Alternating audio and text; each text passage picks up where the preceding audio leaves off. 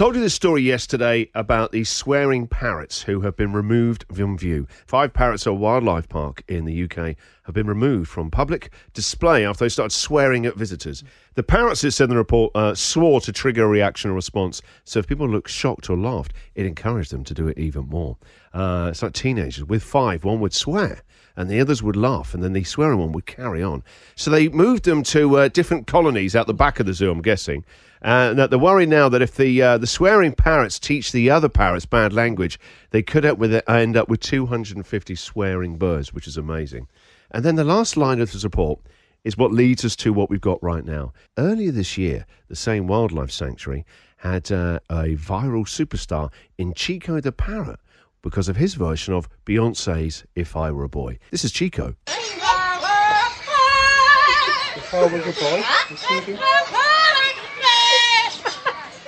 I mean, on- great vibrato on the yeah, voice as well. I mean, there are contestants on The Voice that aren't as good as this. Is the original. If I were boy, I mean, Beyonce's good. that's okay. I think I could. Chico. If I He's better.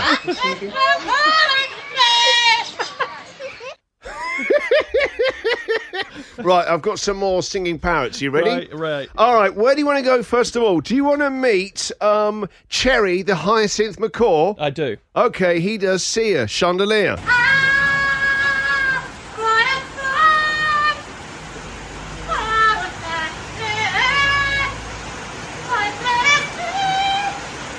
Again, they love to hit those high notes, don't they? Here's the original song. Gonna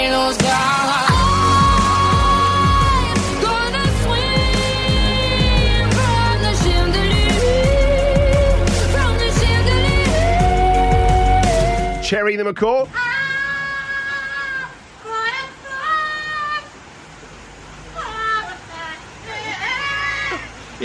chandelier. Cherry the macaw. His, pronunciation isn't perfect, but Yeah. the notes are Oh, spot on. he's hitting all the right notes, the right places, Jack.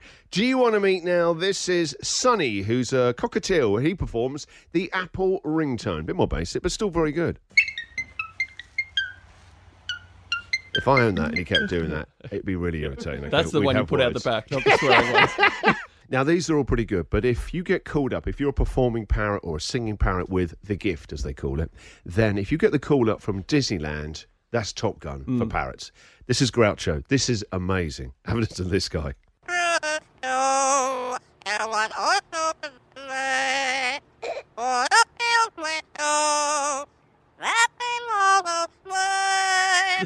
yeah, I was impressed. Yeah, I think that. Right, our last that is show. incredible. Our last show. We need to call them up. He needs to do that Christmas Carol live on air. That's going to be the last thing you hear from this show. I love that. Jack's got a uh, parrot story. Please tell us a story of Gus. Oh, we didn't have a parrot. We had a canary when I was a kid. Uh, yellow canary, and I couldn't remember really what happened to him. So I asked my mum yesterday when we were talking about birds what happened to uh, Gus because he was stolen. And she goes, At the time, we had people living across the road who were drug dealers. Their business model included trading secondhand goods for drugs. So we had a period of regular break-ins and uh, in our street. And one morning, I went out to find Gus, and he was gone, cage and all. We assume he was traded in. He wasn't a young canary, so I'm hey, not. listen, I've seen every single episode of Breaking Bad. All right, I've seen Scarface. Okay, there's no, there's no, there's no drug dealers aren't trading in yellow canaries. There's not a big market for canaries. Then what happened to Gus? You know what happens? This is what happens to a lot of young kids, and that the parents don't know what to say when Gus just died. We Oh, so, flew so away. my mum thought a more suitable Yeah. story for a child was drug dealers took him in the night. across the road who stole him. it's a more palatable truth. yes. Christian O'Connell. The Christian O'Connell Show podcast.